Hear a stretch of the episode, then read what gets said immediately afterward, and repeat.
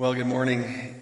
It is uh, really good to be back, and I was uh, back last Sunday, and I've been back at things, so to speak, for just over a week uh, after uh, being away on our study and refreshment leave. And I want to first of all just say thank you to so many of you for just words of encouragement. Thank you for your prayers uh, for Lisa and I during this time away. It has uh, truly been a real blessing in, in so many different ways. And I kind of knew I was back when two days ago I, I had my first dream about work. And uh, I woke up in the night, and I, uh, I don't know if I woke up in the night. I woke up in the morning remembering this dream, though. And, and when I do sermon prep, I have a, variety of different kind of stages that it goes to. And, you know, by Thursday, it's maybe 60 or 70%, or I don't know what percent there, depends on the week. And then, you know, in the remaining time, it, it comes to completion. And in this dream, what happened was, is I got up here just now, and it was really about this Sunday morning. It was quite interesting. It was very specific. And I got up and I opened my Bible, and I realized I hadn't done the completion thing. It was just at that 60%, 60% mode. And so it was the stress of having to figure it out on the fly, and it was all over the map, and it made no sense. And so anyways, so you can be the judge at the end of today whether that dream is true or not. How about that? Uh, but no, I think we've had a little bit more time to kind of pull some things together. But it is uh, good to be back amongst your people. And uh, we've been in this uh, series in James, and there's been numerous people uh, giving leadership in that, and especially Mike Morrison, which I have really appreciated. I know he I knew he would do a good job, and I've heard from many of you that he and, and others have done a, a great job uh, throughout this summer. We are today in the last chapter of this book of James, a letter written by uh, this individual known as James. And so today we're going to look at the first verses of chapter 5. And uh, next Sunday will be the completion and the conclusion of this series and, and, and of this letter. But in, in many ways, today is a continuation of, of last week and what Mike spoke on last week at the end of, of chapter 4. Um, and it makes sense in a variety of ways because it's, it's a letter. I mean, these are letters that were written to individuals to challenge them, encourage them, uh, and a whole variety of different things. And the reference points of, of chapters and verses were added later. And so the fact that it continues on with some uh, connection doesn't, uh, isn't surprising. But it's this challenge that is there between the divide of the rich and the poor. And the reality that there are those who are sort of the wealthy elite and those who are, are struggling just to get by and living hand to mouth day to day. And that was true in this situation and what James was partly addressing and writing to. And it's also true in our day uh, as well that uh, there are these challenges that are there. And so last week, it was more about this disposition of people who were believers and who had uh, businesses and who had money and who did financial and business transaction and lived with this confidence of sort of knowing or thinking at least that they had everything under control. And so it was speaking to this disposition of, of, of arrogance and of needing rather to have a sense of God's sovereignty in their lives and to allow a generous margin for that of the Lord's will in our own plans, in our own thinking, and so on. And this week, it's more about the oppressive and the abusive kind of stance that those who uh, have wealth uh, might take in different ways. And, and, we'll see that here in just a minute. So let me just read, if you have James, uh, your Bible open, James chapter 5. I want to read verses 1 to 6, uh, just to start with, as we'll walk through this text here together. So James says, Look here, you rich people. Weep and groan with anguish because of all the terrible troubles ahead of you. Your wealth is rotting away, and your fine clothes are moth eaten rags.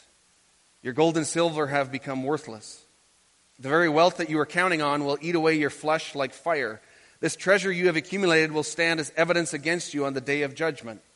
For listen, hear the cries of the field workers whom you have cheated of their pay.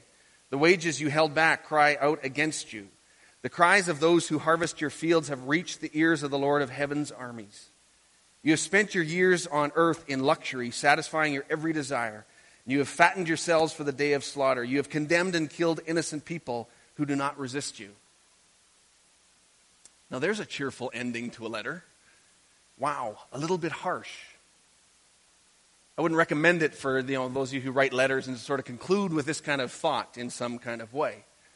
But when you read those harsh words, when you see uh, some of the things that are on the page here, and you wrestle with it, you have to ask at least a couple of questions. Number one, why? Why? Why is it such strong language? Why is James speaking in such a strong word in this way? And then, secondly, who? Who is it that he's speaking to? Who is he talking about? Now, on the first point, we have to remember that, that here is James, inspired by the Holy Spirit of God, and speaking on behalf of God, and therefore speaking a very bold word. And it is a word of judgment, it is a word of warning. And so it is a strong word that we need to pay attention to. To some real abuses that were happening in this context, in this context and also where we can see those abuses happening today as well. And then the second point, or the second question of, well, who? Who is this speaking to? Who is it that James is talking to? It doesn't really seem totally clear. Is it wealthy believers, those who are followers of Christ, or is it wealthy people who are non believers? And as you look at this text in its context, you get the sense that he is actually probably more speaking to those who are non believers, who are wealthy in their culture, and oppressing those who are believers and poor in their midst. James seems to have made a shift from chapter 4, again, where he spoke to these wealthy Christian business owners who were living in an arrogant way, believing that they were in control, as we talked about. And, and now he is making this shift. And really, the whole section that we're going to look at today, of verse 1 to 12, is really speaking to those who are oppressed and poor, and those who are facing all kinds of injustice and really struggling with how to live out their faith, how to live in confidence, how to just make it through this day with what they're facing. And so, this whole text, we want to have in mind that that is sort of what is being addressed here. But he begins with this scathing word of judgment.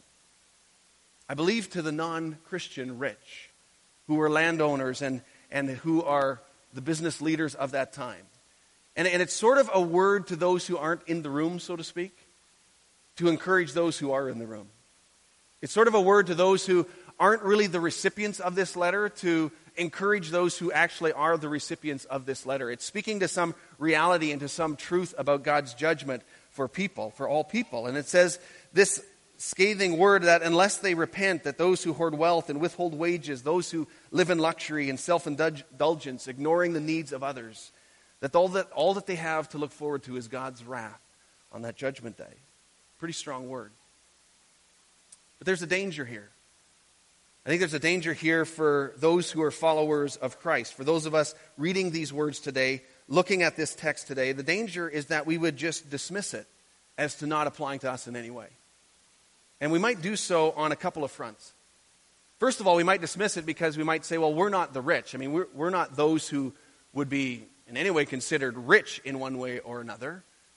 And if you were here and remember back in our series on Timothy, back in March actually, where we looked at that text that talks about the rich and how it is to, how we need to be living as rich people, it was sort of this challenge that is really hard for us, people living in one of the wealthiest nations of the world, to not in some measure consider ourselves rich. And I won't go back through that again, but I think it's difficult for us to kind of go, well, no, no, no, that's definitely not us. It doesn't apply to us because we're not rich. The second way that we might dismiss it is we might just dismiss it outright because, well, if he's speaking to non believers, it doesn't apply to us.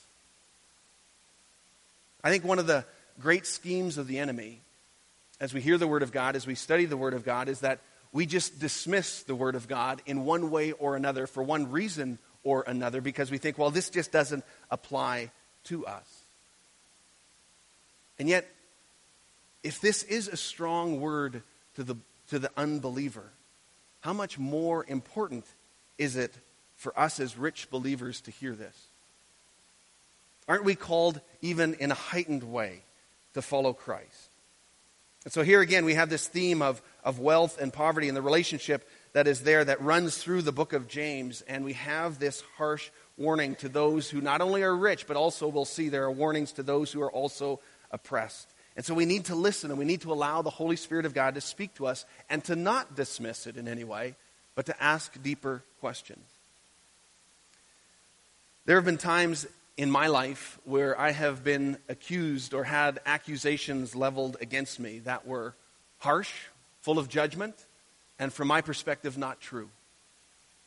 And I'm sure many of you can relate to that, where you go through a season in your life or you go through a time where suddenly you're accused of something in some context and you think, no, no, no, this isn't accurate. It's not, it's not valid or whatever the case may be, but it comes across as a harsh and strong judgment. when that happens to us, it's really easy to take offense, isn't it?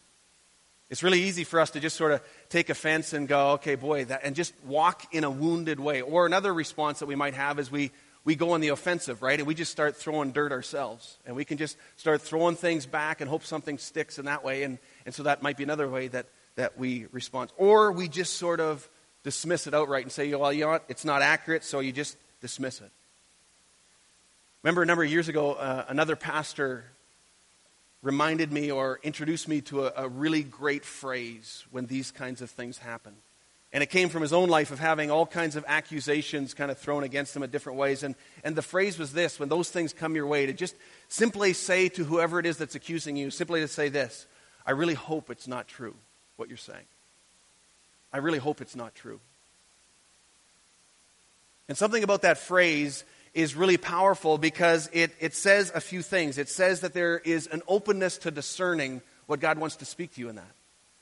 It says that you're actually asking and open to saying, you know what, maybe, God, you need to reveal something within me. Maybe there is some kind of evil lurking within me or in my thoughts, my attitude, or my actions that I'm just not seeing. And so, even by that phrase, when accusations come your way of saying, oh Lord, I hope it's not true. It has this posture or this openness and readiness to maybe have God reveal something to you that you need to hear. It signals a readiness to own our own stuff, which sometimes is really hard to do. But to have a, readiness to own our own stuff, whatever it is, and maybe if the case is there, to repent and ask for forgiveness. And so, as you listen and as you reflect, even on this text today, and as you look at these words of harsh judgment that that you and I, that each of us would have this openness and, and say, Lord, I hope it's not true. I hope that there's no part of this that is also true of me. And God, if there is, that you would just show it to me, that you would reveal it to me, and that you would deal with it in me. And so we see in this text that James warns of this imminent misery that is going to come on Judgment Day to those who are living in this way. And he says that there is a judgment day and there is one true judge who will judge justly and righteously. And he says there are, there's warnings to all these people who have all of this wealth and they're putting it to no good use for anyone else. But they're just hoarding it. They're not using it for kingdom purposes. They view their life and their wealth as only there for personal pleasure. And again, in this text with James and with Paul's writing on money and financial things, it's not condemning a capitalistic work ethic, but it's condemning and challenging the selfishness that can creep in when we have that kind of mindset, when we live in that kind of culture, especially. That there's a selfishness that can creep in and a self centeredness that can creep in so easily. And so James is, is challenging about this unused wealth that's going to just rot away and be lost. And in fact, he says it's going to be used against you. Because there's these people that were withholding pay from their workers. And they weren't paying the wages that they should have been paying. They just weren't doing it. They were cheating them out of it. But also there was this idolatry that was happening because it says in here in this text that it was this wealth that they began to count on, is the word that he uses. And so this wealth was becoming the very things that these people were counting on. They were putting their trust in, they were putting their faith in, and it is an idolatry. Because as we see in Scripture, we're supposed to put our trust and our confidence in the Lord Jesus Christ, not on these gifts that God has given us. And so that's part of what James is challenging here as well. In Proverbs chapter 18, verses 10 and 11, we see this contrast of these two different approaches of how people live trusting in God and how people live trusting in their wealth. And so in, in Proverbs chapter 18, verse 10, it says, The name of the Lord is a strong fortress, and the godly run to him and are safe and this truth of how people who are godly, they look to the name of the Lord as their fortress and their safety and their security and their confidence and their trust. And that is the foundation of their lives. But then in contrast, verse 11, it says, The rich think of their wealth as a strong defense, and they imagine it to be a high wall of safety. And so the contrast there is that the wealthy, or the ones who are not seeing God as having this role, they, they look to their wealth as the wall of defense and the thing that keeps them safe and secure and so on. And so, again, as we read these tests, we need to ask the question, Oh Lord, I hope it's not true of me. Show in me wherever this may have application. The book of James is probably the book more than any other uh, book in the New Testament that has similarities to what's known as the Sermon on the Mount. And in the early chapters of Matthew, of the Gospel of Matthew, there are these chapters where Jesus has his most profound teaching to his disciples and to those who are around him and, and listening and watching and observing. And it's known as the Sermon on the Mount. And James has all kinds of parallels. And if you look for it, there's all kinds of parallels, even though it doesn't uh, name the name of Jesus a whole lot in the book of James, it re- references his teaching over and over again, especially the Sermon on the Mount in a variety of ways. And even in this text here that James speaks of judgment that we just read, so similar to Matthew chapter 6, verse 19 and 21, where Jesus says, Don't store up your treasures here on earth where moths eat them and rust destroys them, and where thieves break in and steal. But rather store your treasure in heaven where moths and rust cannot destroy, and thieves do not break in and steal, because where your treasure is, there the desires of your heart will also be. So, again, these parallels that are there in the Sermon on the Mount on Jesus' teaching and on what James is saying here. So, again, in verse 5, where James says, You have spent your years on earth in luxury, satisfying your every desire.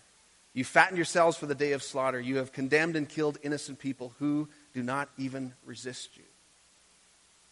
And so, as these landowners and these merchants and these people who had employed other people were oppressing them and bringing injustice upon them, uh, one of the things that they would do is they would withhold their wages, as it talks about in this text. And so, if these people had debts to pay, they would have no ability to pay their debts because they weren't even getting the just wages that they deserved. And then what would happen is that they would get thrown in jail because they couldn't pay their debts.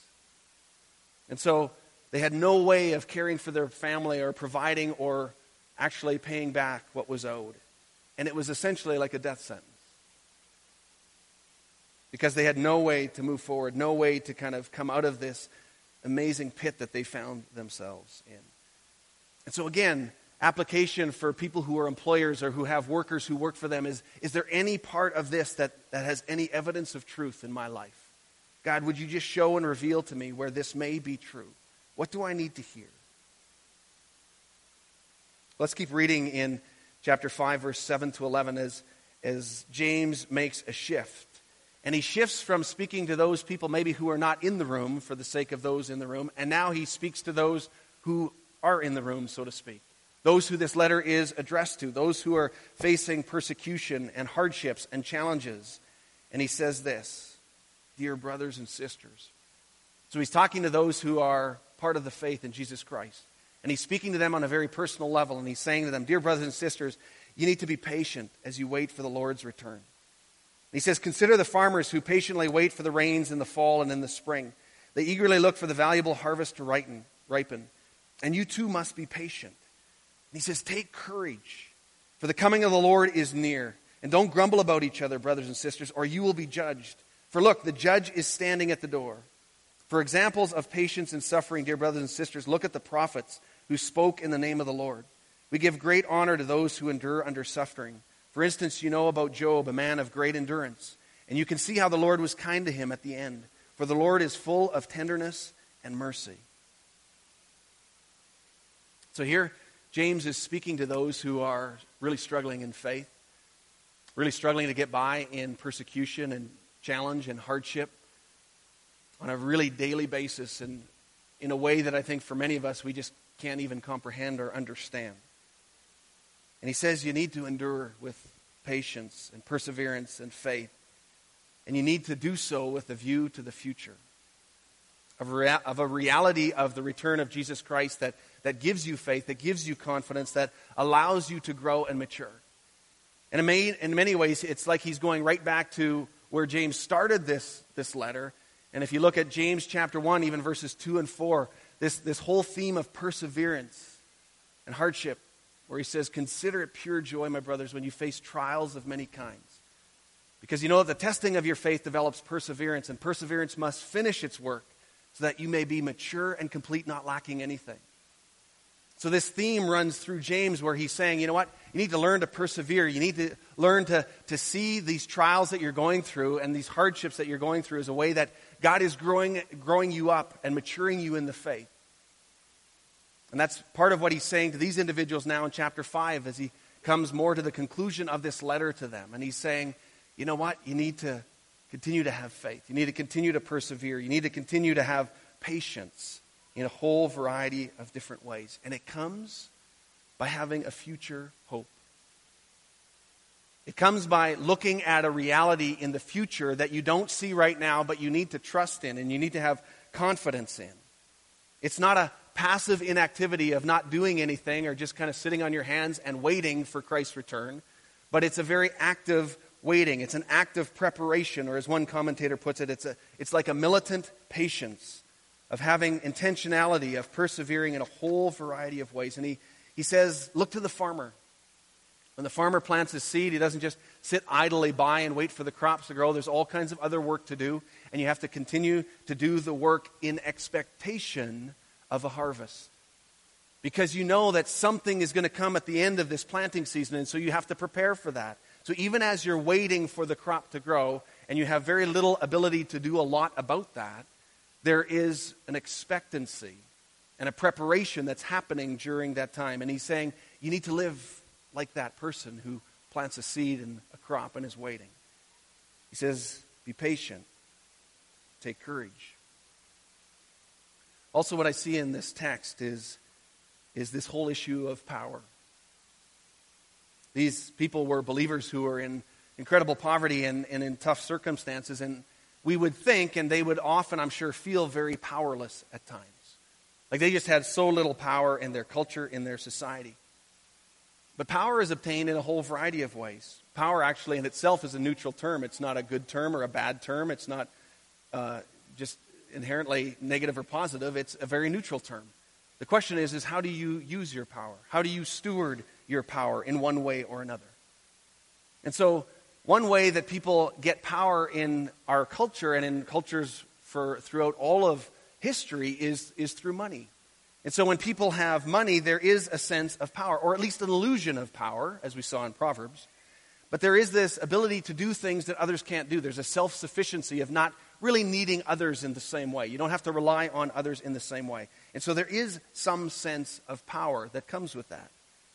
But then James is encouraging them and he says, You know what? You have more power than you realize. And he says in, in verse 4 that the cries of those who harvest your fields have reached the ears of the Lord of heaven's armies. And this incredible picture that as you pray and as you cry out to God, that you are crying out to a personal God who knows you, who cares for you, and who is the Lord of heaven's armies. This amazing picture of a power that we can draw from, a power of, of, of, a God that we pray to. That your faith and your hope and your confidence is not in your wealth, but it's in this God, in Jesus Christ, who controls all things and who will one day return. And so it's this call to live with a future hope. Not to just get bogged down in today's realities and the realities that we can see and feel, experience every single day, but in the future realities that are every bit as true that we walk in faith with. That this future is in God's hands, that judgment will come, and that He is a just and righteous judge. And we need to leave vengeance to God alone. And again, at verse 9, he says, You know what? Words matter. He says, Don't grumble. Grumblings form a judgment against other. And so he says, Guard your words. For look, the judge is standing at the door. When I read that, I, I thought of a parenting example, and maybe it's silly, but it, it worked in my mind and it came immediately. You know, when you have kids who are fighting and there's two kids who are kind of going at it, and it's like, okay, I'm going to tell mom and dad on you or whatever, and it's like they're, they're really going at it and so on. And what they don't realize is that you're standing right behind them listening to the whole thing.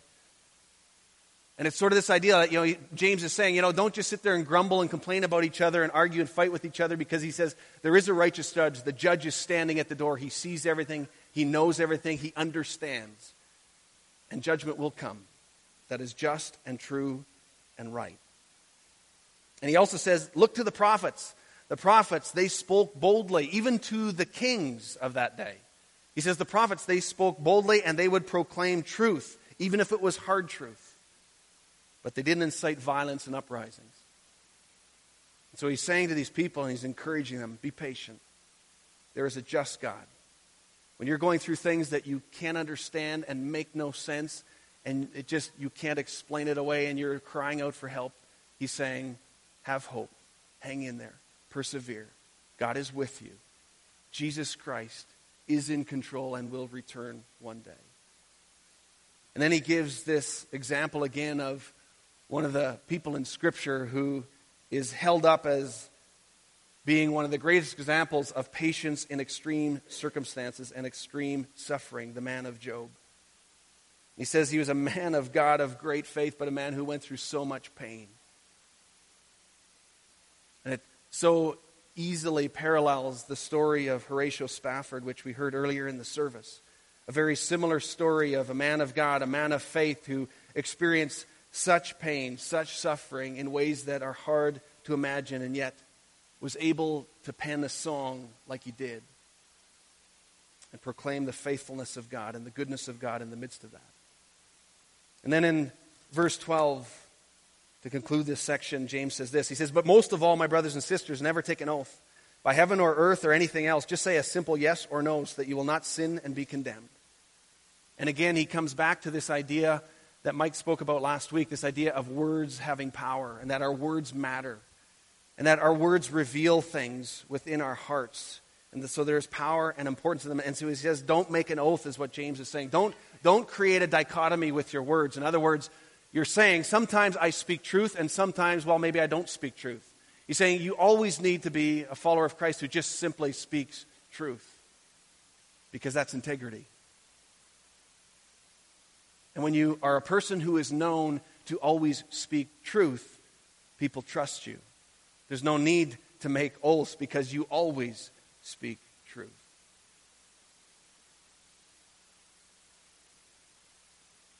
In conclusion, I would summarize with a few thoughts from this text. First of all, how we use our earthly wealth matters. We are called to live with a generosity for others. We are called to live with the reality that everything that we have, everything that we own, is not ours. It belongs to the living God. And He has entrusted us to steward it. And to be always asking those questions God, how would you have us steward your money? our possessions, those things that you have given to us as your gifts. Secondly, I would say that our words matter. And again, as we see in this text, whether it's grumbling or whether it's judgments against others or whether it's the giving of oaths, but the reality that our words matter, that words are powerful, and what we speak out of our mouths reveals what is already in our hearts. And so to pay attention to those words, to pay attention to words and how they come out of us because of what reveals what it reveals of what is in us. And then, thirdly, that we would live with a future hope. That our confidence and our identity would be found in the reality of Jesus Christ's return. And that our identity and our confidence or wouldn't just be seen in our current reality, that Scripture continually points us beyond the present and even beyond the past, and how our identity is actually defined even more so by the future. In fact, who God is and who you really are are understood in light of the past and present for sure. But more importantly, they are understood in, the light of, in light of the future, of who you will be. One author, Mark Buchanan, he says it this way. He says, This is as crucial to your full identity as who you have been or have become. The future shapes you every bit as much as the past or the present, maybe more. Destiny, every bit as much as history, determines our identity. And so we need to remember that, especially when we go through times of trial and suffering and difficulty, that what will happen in the future is far more important than what has happened. And this is the true reality that James is pointing to, which allows you, which allows me, which allows us to endure suffering, whatever that looks like. The imminent return of Jesus Christ, our Lord. I want to invite the worship team up, and they're going to lead us in a concluding song. But as they come up, just one thought that has really stuck with me is I, whenever I look at James, um, I feel like if there is ever anything that can help solidify our confidence in who Jesus Christ is and the truth of his claims of, of being the living God, that this was God in the flesh. And, and how do we understand whether or not that is true or not? But yet, here is James and, and most commentators place the writing of this book as the one who was Jesus' half brother, the one who grew up with Jesus, who saw him in his childhood, who at times, as you look in Scripture and see this James, who did have some doubts and was skeptical about is Jesus really who he says he is? And now, who comes to the end of, and having come past the death and the resurrection of Jesus Christ, and now this half brother says of Jesus, he says, I am a slave of his. I'm a slave of God and of the Lord Jesus Christ. You don't say that of a brother unless you truly believe it's true. So that we can walk in confidence and knowing of who Jesus is as he says he is, and that we can live with that confidence and faith of his return one day. Would you stand with me as I conclude in prayer? Heavenly Father, I pray that we could live with the kind of faith and confident hope that James is challenging these believers here in this letter. And I pray, Lord, for everyone who struggles with persecution or oppression or challenges as we look around the world and we see so many countless people who struggle under these kind of conditions that we can't even imagine. Oh Lord, we pray for these brothers and sisters that you would encourage them, that you would comfort them, that you would be their strength, that you would be their hope. We pray, Lord, for justice. We pray, pray, Lord, for peace. We pray that you would do more things than we could ask or imagine in these places in the world with incredible conflict, where we feel in many ways helpless. But we pray to the Lord of heaven's armies. And Father, I pray for each one of us today as we have read even these strong words of warning and judgment, Lord. I, I pray, I pray that it's not true of us in terms of how we handle our money, how we view that as our security or paying the fair wages of workers or whatever the case may be, Lord, that these would not be true of us. And Father, that we would be able to live lives of integrity in our actions and in our words. And so, Lord, I pray that you would give us patience and perseverance in our current circumstances because of our confidence in you, because of a future hope that we hold on to. Would you help us to live with that kind of view? of the reality of your return. And we praise you, Lord Jesus. We pray this in Jesus' name. Amen.